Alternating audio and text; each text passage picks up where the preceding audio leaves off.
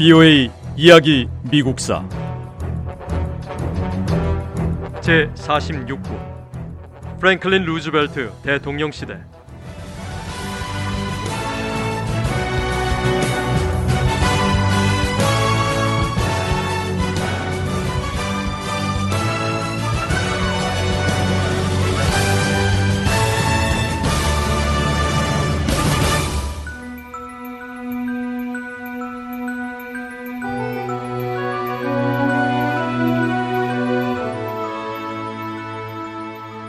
(1937년) 루스벨트 대통령은 세계의 중립국들이 무법적인 파시스트 국가들로부터 자신을 스스로 보호할 것을 촉구하는 중요한 연설을 했습니다.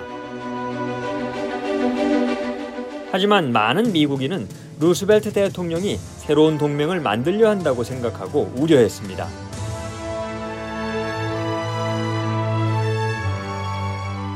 미국인들은 프랭클린 루스벨트 대통령의 이런 노력에 반대했습니다. 이 당시에 실시한 여론조사 결과를 보면 루스벨트 대통령에게 더 많은 결정권을 부여하기 위해 미국의 강력한 중립법을 기꺼이 바꿀 생각이 있는 미국인은 3명 중 1명도 안 됐습니다. 같은 해 중국 양쯔강에서 일본 전투기들이 미국 군함을 침몰시켰죠.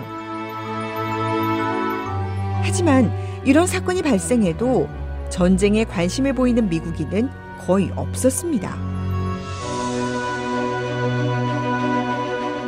미국은 군함 침몰에 대한 일본의 사과를 받아들였고 미국인들은 전쟁을 할 생각이 전혀 없었습니다.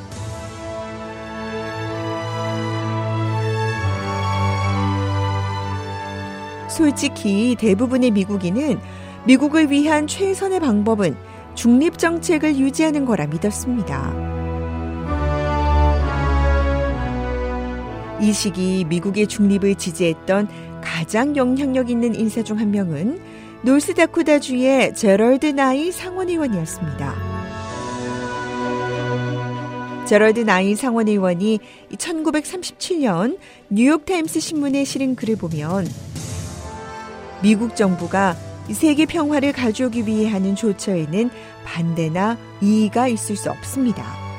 하지만 이런 조처가 미국인들을 또 다른 세계적인 죽음의 행진으로 몰아넣어서는 안 됩니다. 저는 미치광이 지도자들을 따르겠다고 선택한 세계 여러 나라를 미국이 또다시 감시해야 하는 상황이 올까봐 두렵습니다. 이렇게 썼습니다.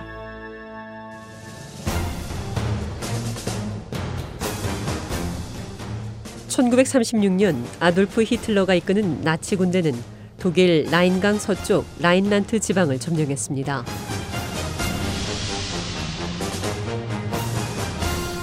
라인란트는 1차 세계대전 후 체결된 베르사유 조약에 따라 비무장지대로 설정된 지역이었는데 독일이 조약을 위반한 것입니다. 2년 뒤 나치 군대는 오스트리아를 침략했습니다.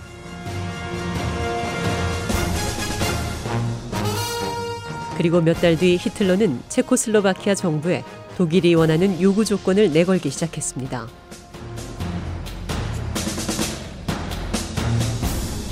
이 시기 영국 총리는 네빌 체인벌린이었습니다. 체인벌린 영국 총리는 아돌프 히틀러가 체코슬로바키아를 장악하지 못할 경우 유럽 전역에 전쟁을 일으킬까봐 두려워했습니다. 체인벌린 총리는 독일 지도자와 이 상황을 논의하기 위해 미넨을 방문했습니다. 체인벌린 총리의 독일 방문 결과 영국은 히틀러가 요구하는 체코슬로바키아의 독일인 거주 지역 영토 합병에 동의했습니다. 영토 분쟁으로 독일과 체코슬로바키아의 군사적 긴장이 커지자 유럽 국가 지도자들은 또 다른 세계 대전이 벌어질 것을 우려했습니다. 그 결과 1938년 9월 네빌 체인벌린 영국 총리를 비롯해 프랑스, 이탈리아 대표들이 독일 뮌헨에 모였습니다. 당사자인 체코슬로바키아가 빠진 상태에서 뮌헨 회담이 열렸고 유럽 강대국들은 아돌프 히틀러의 요구대로 독일이 체코슬로바키아 영토 일부를 합병하도록 승인하는 뮌헨 협정을 체결했습니다.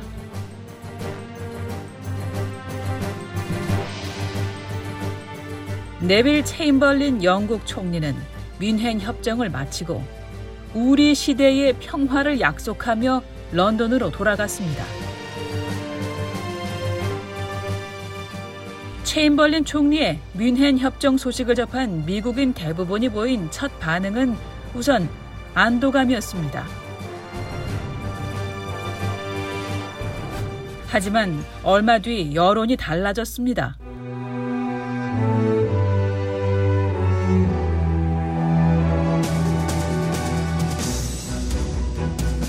미국인들은 이제 아돌프 히틀러가 이끄는 독일이 유럽 중부를 장악하고 있는 현실을 보게 됐습니다.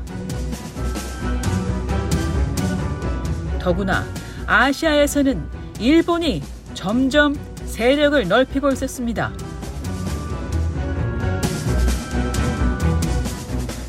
독일에 대한 네빌 체인벌린 영국 총리의 유화 정책은 독재자들이 침략과 공포를 통해 다른 나라 영토를 뺏고 힘을 키울 수 있다는 것을 보여줄 뿐이었습니다.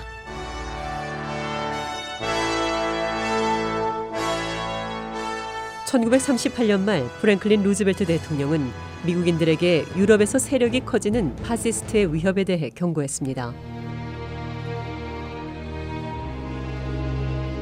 루즈벨트 대통령은 어떤 나라가 전쟁 위협을 국가 정책으로 삼는다면 평화는 있을 수 없다고 강조했습니다.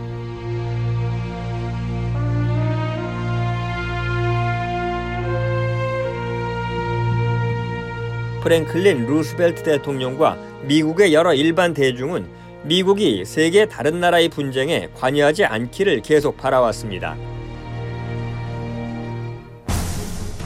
하지만 점점 더 전쟁이 곧 닥칠 수도 있다는 사실을 받아들였습니다. 미국인들은 혹시 모를 전쟁에 대비하기 시작했습니다.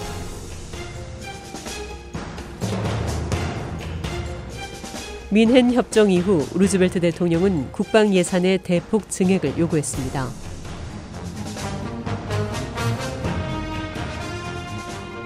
루스벨트 대통령은 미국 무기 제조 업체들이 무기 생산 경험을 쌓을 수 있도록 영국과 프랑스가 미국산 무기를 구입해달라고 요청했습니다.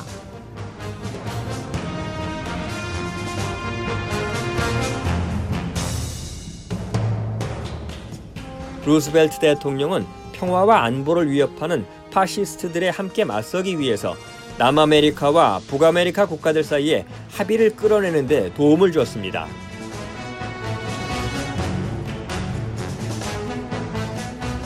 그리고 마침내 루스벨트 대통령은 의회가 미국의 중립 정책을 포기하고 법을 바꾸게 하려고 노력했습니다.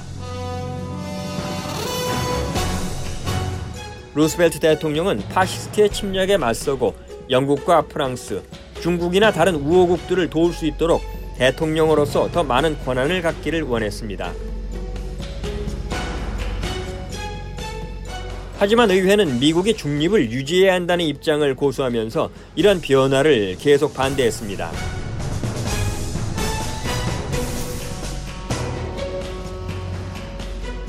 (1939년) 초 유럽에서 벌어진 상황은 전쟁이 임박했음을 보여줬습니다.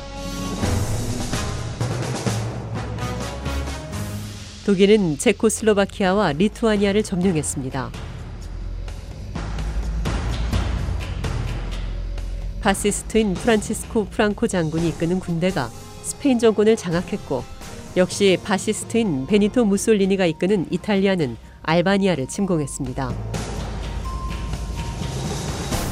VOA 이야기 미국사 다음 시간에 계속됩니다.